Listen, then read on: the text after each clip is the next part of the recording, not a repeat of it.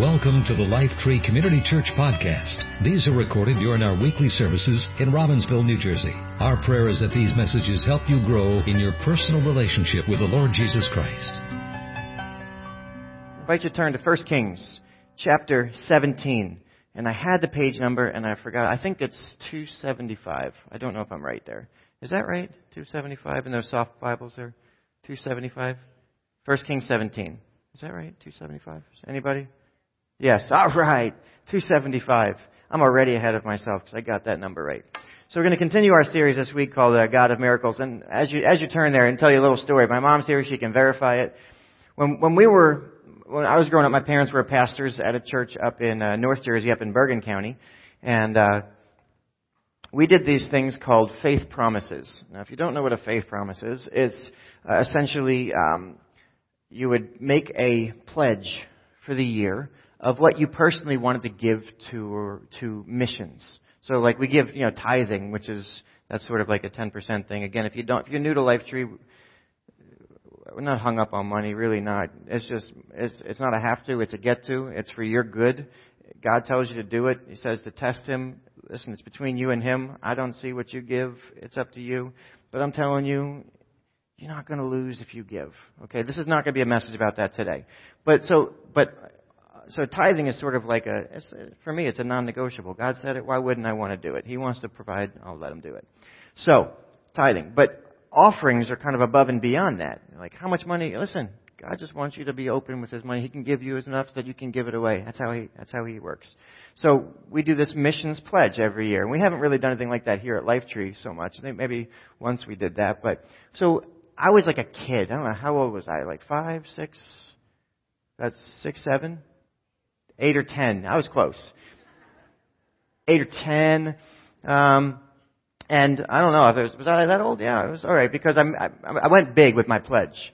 I pledged, like I was like, I want to do this. I want to, so I, it was a quarter. It was a quarter, a, a, a quarter of a month. A quarter of a month. I mean, I'm, I mean, seriously, I shot for the moon. I was like, I'm gonna go big. Go big or go home. I'm gonna, I'm gonna pledge a quarter a month, uh, that I'm gonna give to missions, right? So that's, so, that was my pledge, and uh, that sometime that week or something, I can't remember exactly when. I was only eight or ten or five. Um, I was. I remember what I was doing though. This is important. I was playing kickball with my dad in the backyard. We were playing kickball, and I think he kicked it into like our garden, and our garden looked like these gardens. Um, had some weeds in there and stuff. So I went, I was trying to find the ball, and I went and found the kickball. When I picked it up out of the garden, no joke, there was a quarter on the ground. And I was like, God provided. God absolutely provided, right? Like wasn't, and I came and told my parents, God provided, and I took that quarter and I put it in, it was my, listen, to this day, I believe it was God. God put the quarter there for me, right? That's how, that's how, and that's how it began. God had miraculously provided for me. Um, and that's my story of provision.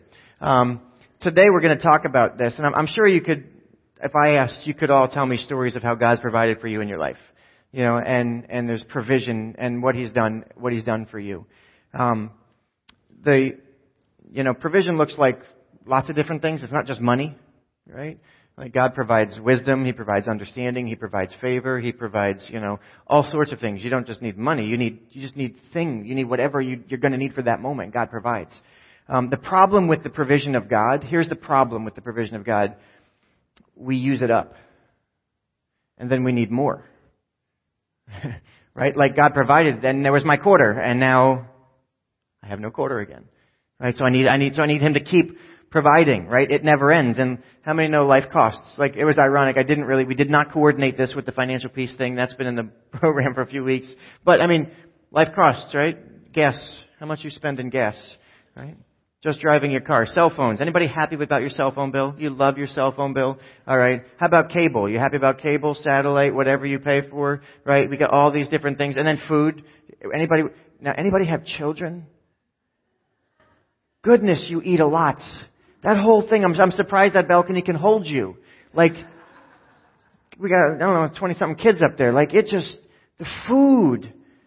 Like I go to, we go to BJ's or Costco and and it's gone. Like, where did all that milk go? That's a lot of cereal. That's a whole lot of peanut butter. We go through peanut butter like man, it's like, whew, quick. No, it's good peanut butter, but still. You keep, you, you mean, you name it. Insurance money. Where does that go? Down the drain? You know, like just keep on going. You know, it's just, it's amazing. Life costs, and God provides, and then we use it. And we need more. And then God provides, and then we use it, and we need more. And we know what today's going to cost. We have a pretty good idea of what tomorrow is going to cost, but there are lots of things that we don't know. There are unknowns, right?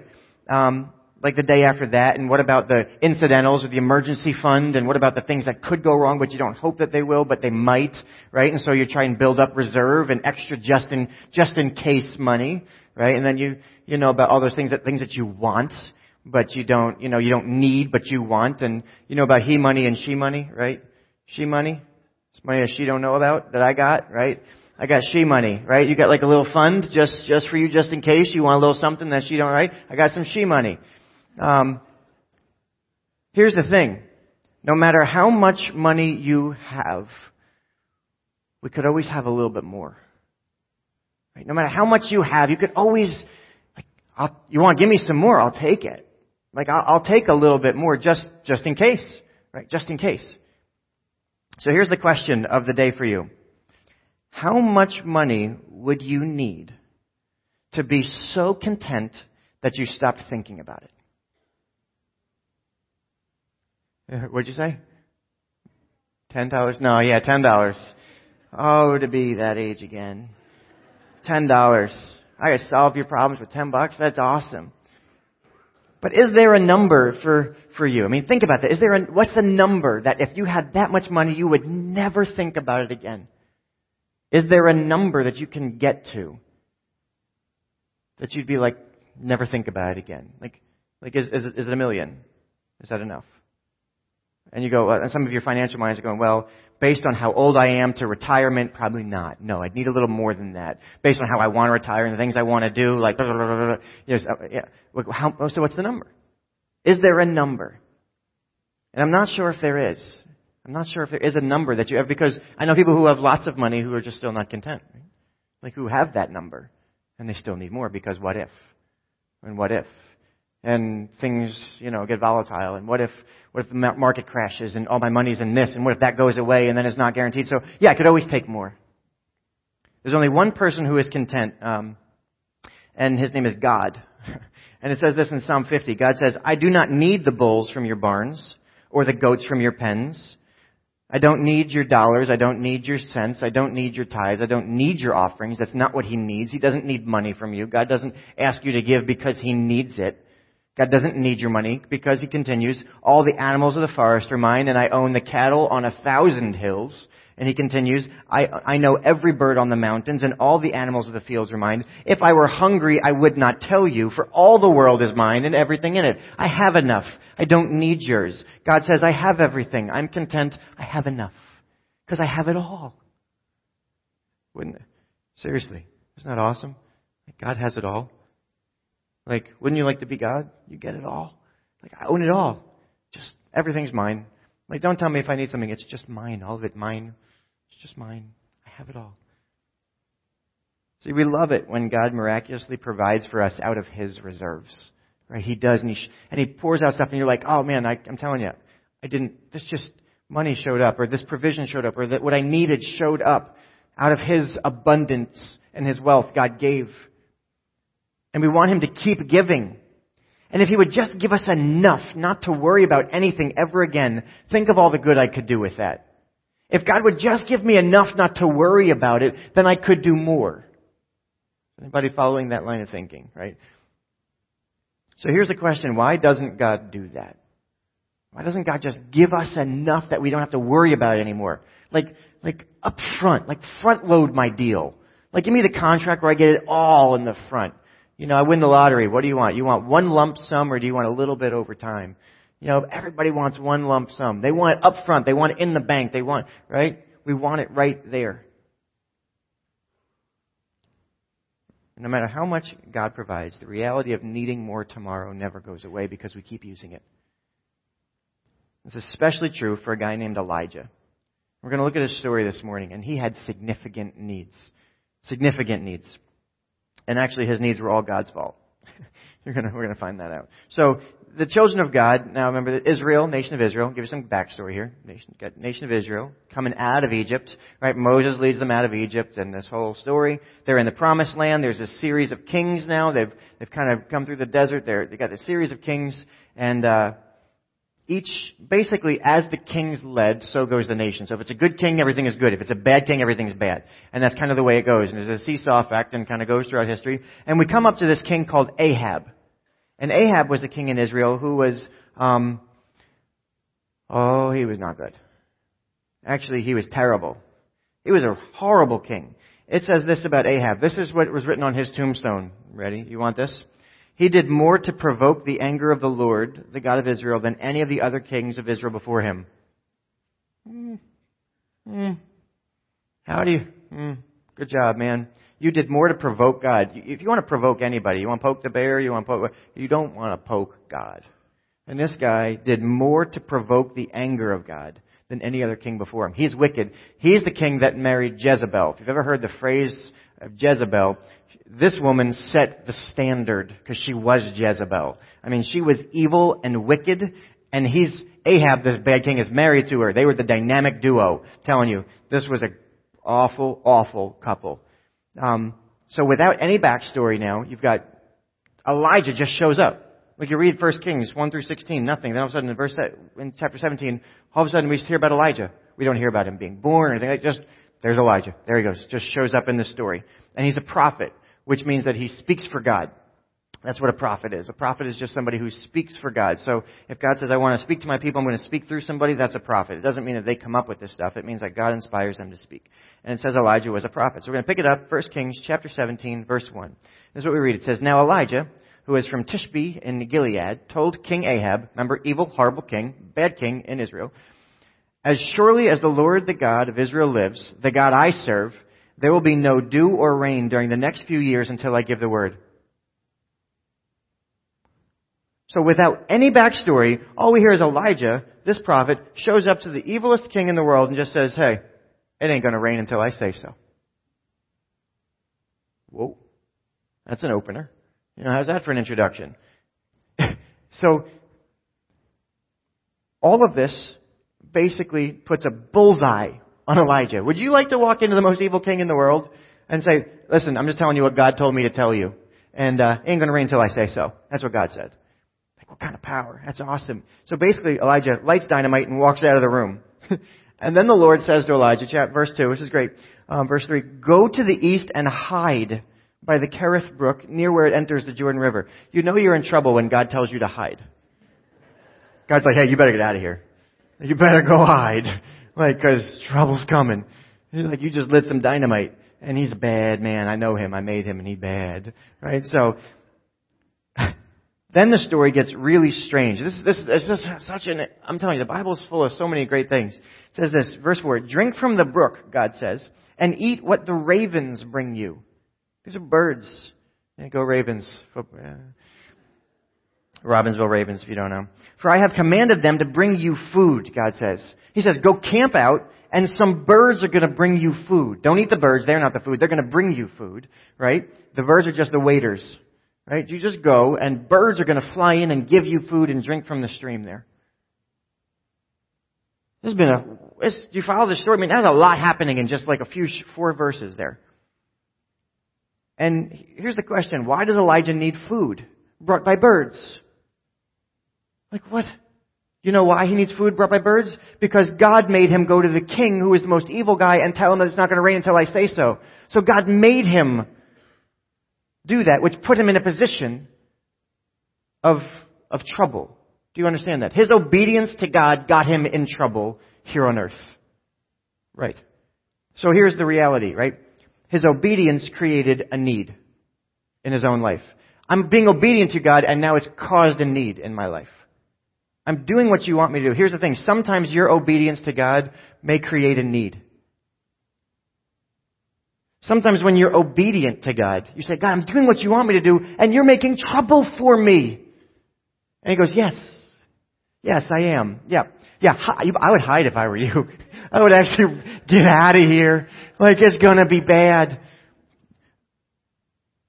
I'm now a fugitive, hiding in a ravine. All the king's army is looking for him to kill me. The longer it does, it goes without rain, because I'm not saying so because you didn't let me say so yet, the angrier they're getting. Thanks for this, God. Really appreciate it. This has been great.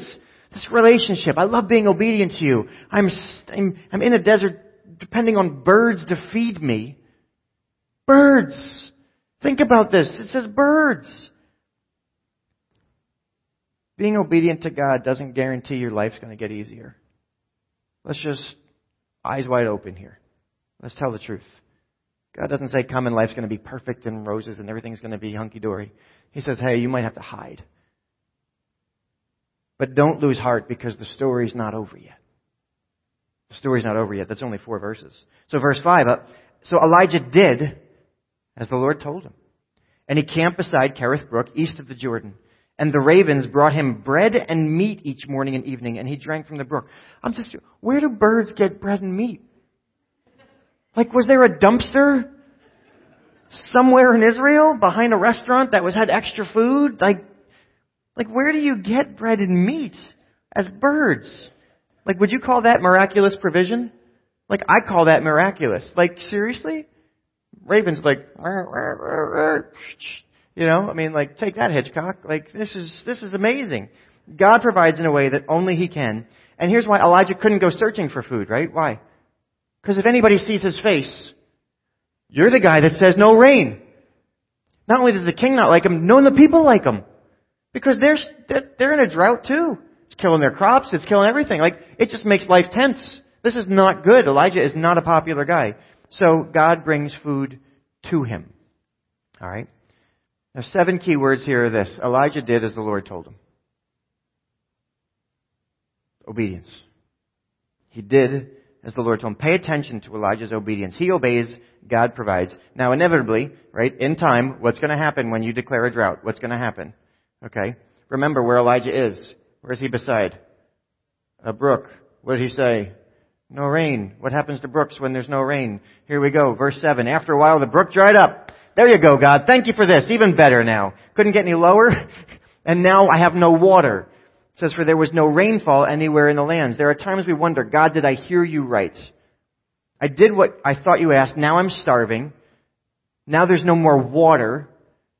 We can, birds can start bringing me cups. Right? Bird's gonna bring me a cup. Everybody hates me. What have I done? It's very easy to second guess our ability to discern God's voice. There are times when you're obedient and you encounter opposition, you encounter resistance, you encounter trouble, and you go, did I hear God right? Because I thought He told me to come here and hide here, but now there's no water even. It's running out. It's easy to second guess our ability to discern God, especially when it leads to challenges. What kind of God leads us to places of even greater need? Elijah is in a world, everything has just gone downhill since he was obedient to God. He was just a guy. Then he confronts an evil king, makes an enemy with somebody you don't want to be an enemy with. Then he's unhiding, depending on birds to feed him. By now the brook is dried up. This has been a. Could you wonder if Elijah goes, God, did I hear you right? God, did, did I miss something? I thought made, God made life easier. How do you know if it's really God speaking? How do you know that? Unfortunately, I'm not going to answer that one today because there's no formula for that.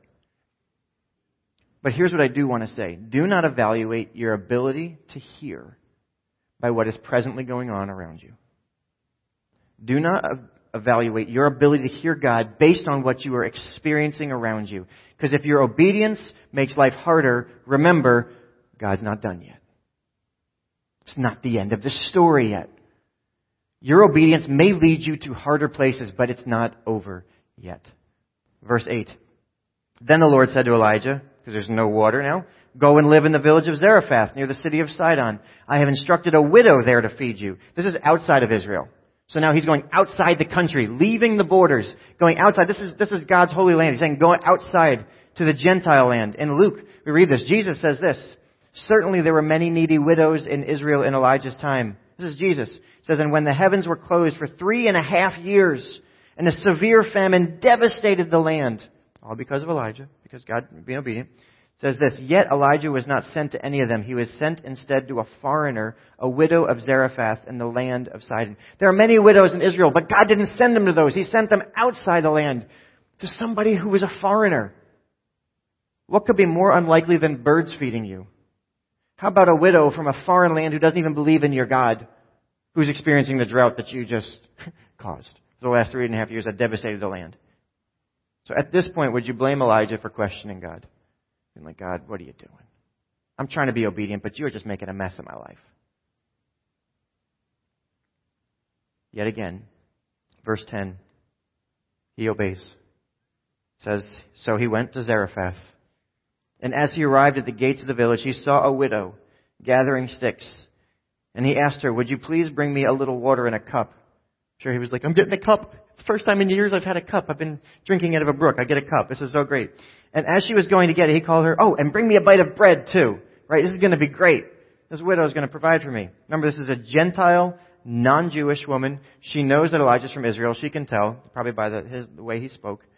She uses an oath to emphasize she's not lying here as she responds. And she says, I swear by the Lord your God, not mine, but yours, because I know who you are, I know where you come from, I know who your God is. I swear by the Lord your God that I don't have a single piece of bread in the house.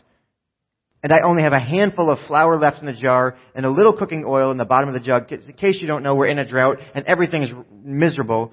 You know, I don't know if she knows it's because of him, but everything's miserable. She says, I was just gathering a few sticks to cook this last meal, and then my son and I will die. Oh, Elijah, you gotta feel good about yourself. You gotta feel, you are, you are killing your own country, you are killing neighboring countries, you're killing everybody. This lady who's a widow is about to die. It's a dire situation. Literally her last meal, she is days away from death.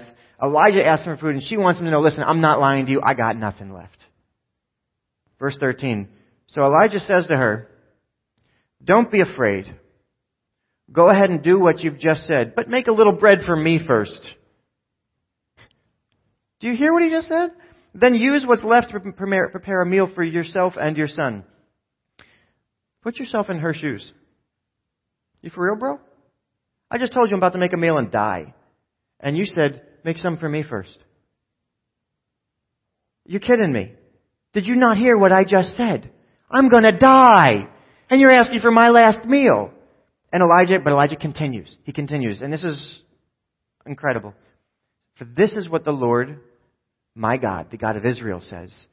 There will always be flour and olive oil left in your containers until the time when the Lord sends rain and the crops grow again.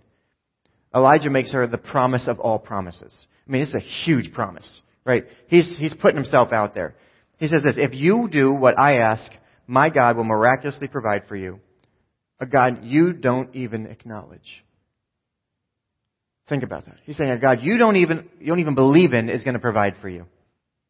Now, if you were this woman, facing death, down to your last meal with you and your son, and this guy's asking for you, and he's promising you that if you do it, you'll, you'll have stuff that will sustain you until the water comes back. What would you do? Would you take that chance? I mean, you're going to die anyway, right? Like you're going to have one meal and die, or would you take the chance? It's an enticing promise. It's a life altering promise. Containers that never empty. That's miraculous provision for sure. Verse 15 So she did as Elijah said. Pay attention again, obedience. And she and Elijah and her family continued to eat for many days. Miracle. Unbelievable. I'm down to my last meal for me and my son, but now three of them are eating for days and days and days. Verse 16, I love this. There was always enough flour and olive oil left in the containers, just as the Lord had promised through Elijah. There was always enough. God provided for them. He came through. Obedience. He provides. So here's a few questions. How did this all start? How did they get here? Remember, Elijah's obedience led to his need. His need led to God's provision in the wilderness, right? His obedience previously about saying about the drought caused a greater need in his life eventually. So I mean, he just doubled down. His need led him to obey God to go to Zarephath. Had Elijah not needed food, follow. Had God continued to provide for Elijah in the wilderness, does Elijah ever go to Zarephath? If Elijah doesn't go to Zarephath, what happens to that woman? Had he not come, what would have been her fate? See, here's the thing his need became an answer to her need. God miraculously provided for the woman because of Elijah's need. Do you see that? Do you follow? See, Elijah's need saved her life and her son's life. And here's the thing God may use your need to bring you to people who have their own needs. And when you go to them, God can meet their needs too. Because you bring God to people who don't even believe in Him. And I got a need. God is a God who wants to miraculously provide for you and for those who don't even know Him. Your need may actually be an opportunity for God to display His love to people. Think about this. See, we feel ashamed of our needs. We're embarrassed by our needs. We hesitate to ask for help. We think needs are a sign of weakness. That I should be able to provide for myself. I shouldn't have to need anything from anybody. Was Elijah's need a sign of weakness? No, it was a result of obedience. He, his obedience to God led him there. It wasn't weakness, it was strength. It took courage to stand up to a king. It took courage to say, hey, there's going to be no rain until I say so. To jeopardize his life. To go out of his comfort. Sometimes your obedience will make life harder for you and will create needs for you. But it's not just about you. Your obedience may create needs that lead you to other people who also have needs. And when you show up there, God shows up and provides in ways only He can. So what? Your obedience releases God to miraculously provide at the bare base level. Your obedience releases God to miraculously provide. We want the miraculous provision of God. We want God to, to give us. He's got everything. We want God, would you give me everything, God? I want it all. Would you just give me all your stuff? Whatever I need, God, just dump it on. And listen, God wants to give it. He wants to provide miraculously for you. But it requires obedience. Elijah had to confront an evil king. Then he had to go and live in hiding. He had to trust birds to feed him. He had to travel to a foreign land and rely on a widow to feed him. And all along the way, God kept providing. His obedience, right, preceded, but led to provision. Why is obedience so important? It's because it reflects trust. This provider provided for relationship is all about trust. God's the provider, we're the provided for, and it's all about trust. Listen, God could, could God give it to you all now? Absolutely. Why doesn't He? Because it's about the relationship. It's about trust. He wants you to depend on Him. It's relational. The birds didn't bring Elijah a warehouse. They brought him one meal at a time. One donut at a time. One Boston cream donut at a time. Right? And a hot dog. Meat and bread. That's, it's a hot dog and a donut. I'm sure he ate very healthy. The widow, guess what? Did God dump, did it say like all of a sudden she walked out in the backyard and there was a hill filled with flour? No, it says her jars just never ran out. Scoop, that's enough for today. Went back tomorrow, scoop, there's enough for today. Day after day. It was incremental. When God provided for the Israelites in the desert, in their wandering, manna, we know this, manna was miraculous provision of food from heaven. It was a honey-like wafer thing that God would provide in the desert. And it said every day in the morning they would pick it up and there was just enough. And at night it would disappear. And the next morning it would show up again. Day by day by day. For 40 years, God provided day by day. He never gave them, it says if you tried to keep enough for tomorrow, it would rot. It would turn into maggots. It would get nasty. You couldn't, because it was a relationship. It was provisional. It was trust. God keeps providing. God has it all, and He wants us to trust Him for it. See, obedience expresses our trust in God as provider. We want it all up front. What's the saying, right? A bird in the hand is worth how many? A two in the bush, right? Right? I'd rather have it, I'd rather have it than you have it and know it's there. I want to have it all. I want to have it all on me right now. We like the guarantee of seeing it in hand. But here's the truth for today God is the guarantee. God is the guarantee. Psalm 84:11 The Lord will withhold no good thing from those who do what is right. Provision follows obedience. God will withhold nothing good from those who do what you're supposed to do. Hebrews 10:36 is one of my life verses for you have need of endurance so that when you have done the will of God, you'll receive all he's promised you.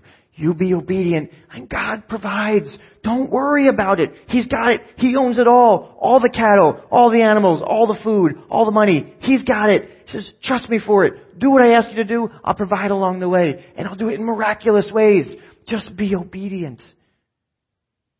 How much do you need to be content for the rest of your life? Go back to that question. I just, if I could just have enough money now, I wouldn't worry about it.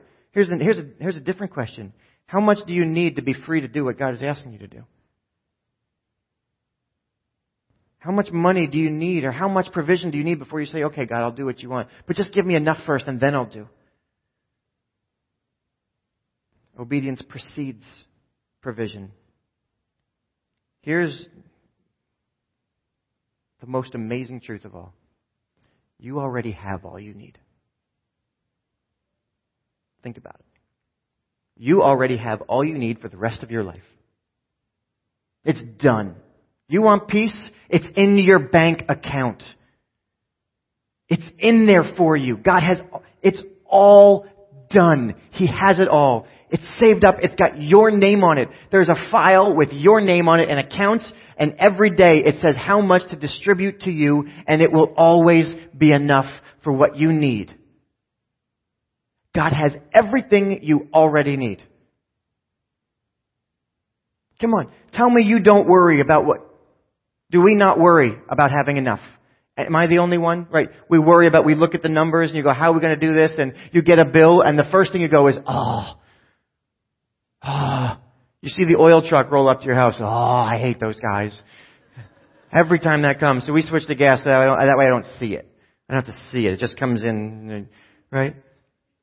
Your kid gets sick and you're going, ah, breaking, you know, break a bone. Oh, hospital bills or, you know, braces. Oh, you got into college. Oh, right? You got into college. Great. Now I got to pay for that, right? You got a car, right? Now I got to pay for that, right? You know, like we, we worry and agonize about how much things are going to cost and we worry about the future and there's anxiety about the future and we argue about how things are going to come in and do we have enough and can we do this and, and we know God wants us to do this but I don't have enough and here's the thing you have everything you need God has it He has it all God's got it He is the executor of your estate and He is the provider. You just need to trust Him to keep giving it. And it's a relationship. Obedience releases God to be your miracle provider. If we'll be obedient to what we sense God asking us to do, let me tell you, birds might feed you. It sounds funny, but let me tell you, I'm sure you could tell some pretty crazy stories about provision if we polled you. It might not have been birds, but it might have been something even stranger widows might share with you. Jars that don't run out. You can't beat God's math. Told you last week I live in a house that I couldn't afford, but right timing made it happen. I have a motorcycle I don't own in my garage. I'm telling you. It's a funny story, but God just, God works it out. He puts people who can give and do things. I, I would love a motorcycle. And guess what? I get to ride one because of the generosity and kindness of a friend. God gives in ways that you never, I would never have thought that God would send an incredible neighbor to help me ride a motorcycle. But He did. There's food on my table. There are clothes on my back. I've had more good than I could have ever paid for on my own. And I'm going to guarantee the same is true in your life. You've had more good than you ever could have bought on your own. Let me tell you, that's God's provision in your life. See, God is my provider and He's yours too. And if you obey Him, not only will He provide for you, but here's the cool thing. He will provide for others around you along the way. I invite Anna and Nick to come on up as we close up this morning. Here's the end of the story. That's not the end of the story, if you didn't know. Verse 17, it says this, sometime later, the woman's son became sick. He grew worse and worse. And finally, he died. Think about this. Elijah's, all right, everything's good now. God's providing. And now the son dies. And she says to Elijah, Oh man of God, what have you done to me? Have you come here to point out my sins and kill my son? Tell me for Elijah, God, I'm trying to do what you want. I'm running from a king. Now you send me this lady. She's supposed to provide for me. I gave her this great promise. Everything's going. And now her son? Elijah says, Give me your son. Says, he took the child's body from her arms and carried him up the stairs to the room where he was staying and laid the body on his bed. And Elijah cries out to the Lord, Oh Lord, my God, why? What are you doing, God? I'm trying to be obedient. But it just looks like every step just continues to get more and more hard. What are you doing? Why? Why have you brought tragedy to this widow who has opened her home to me, causing her son to die? It says, and he stretched himself out over the child three times and cried out to the Lord, Oh Lord, please let this child's life return to him. As the Lord heard Elijah's prayer, the life of the child returned, and he revived. Interesting note here. Did God answer Elijah's question? Did he tell him why? But did he answer his prayer? What would you rather? Would you rather God answer your questions or your prayers? You okay with not knowing why if God will do it anyway? Then Elijah brought him down from the upper room and gave him to his mother. Look, he said, your son is alive. And the woman took Elijah and said, Now I took, took the woman told Elijah, Now I know for sure that you are a man of God. The Lord truly speaks through you. See, not only did God provide food for Elijah and the woman and for her son, but he put Elijah in position to bring healing to this child and reveal truth to that woman. Again, what if Elijah had never been obedient? What if Elijah hadn't had a need? What happens to that woman? Maybe she'd have food from somebody else for a little while, right? But only God could heal her son that way. When the miraculous provision of God happens, here's the great, here's the greatest thing. You know it, and everybody else around you recognizes it. That's God. Now I know. There's no other way. That was so miraculous. Let me tell you, when you're obedient to God and God provides, see what it does, it creates an opportunity for Him to display His glory to people. It's not just about provision. It's about letting people know that He's good. Be obedient to God. He will provide for you. And not only will he provide for you, He'll provide for people around you. And not only will He provide for people around you, but He will open their eyes to see who He is. Because God the provider, let me tell you, that's an incredible God. He owns it all, and we need it all, and He gives it. So your need, celebrate it. When God provides, celebrate it. No idea what God wants to do in your life. So my encouragement to you this week is this. What is God asking you to do? Don't worry about what you need. He's got that. What is He asking you to do? You just want God to give it to you, right? We just want God, and just, just, would you just commit to being obedient? God, whatever you're asking me to do. And some of you know inside what God's asking you to do. You, you know there are certain things He's asking you, and you're like, ah, I don't want to do it. Hey, might be like going to a king. And you're like, I don't want to, I don't want to stir the bee's nest You'll be obedient. So there's another story about how that story ends. You want to read more about Elijah? Oh man, you want some reading for this week. Look at the story between Elijah and Ahab and how that ends up. Because it's still not raining yet.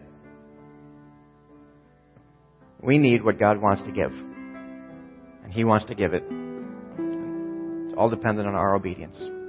You obey, and He takes care of the rest. Thank you for listening to this week's podcast. We hope you were encouraged by this message. For more information about Lifetree, please check us out online at lifetreecc.com.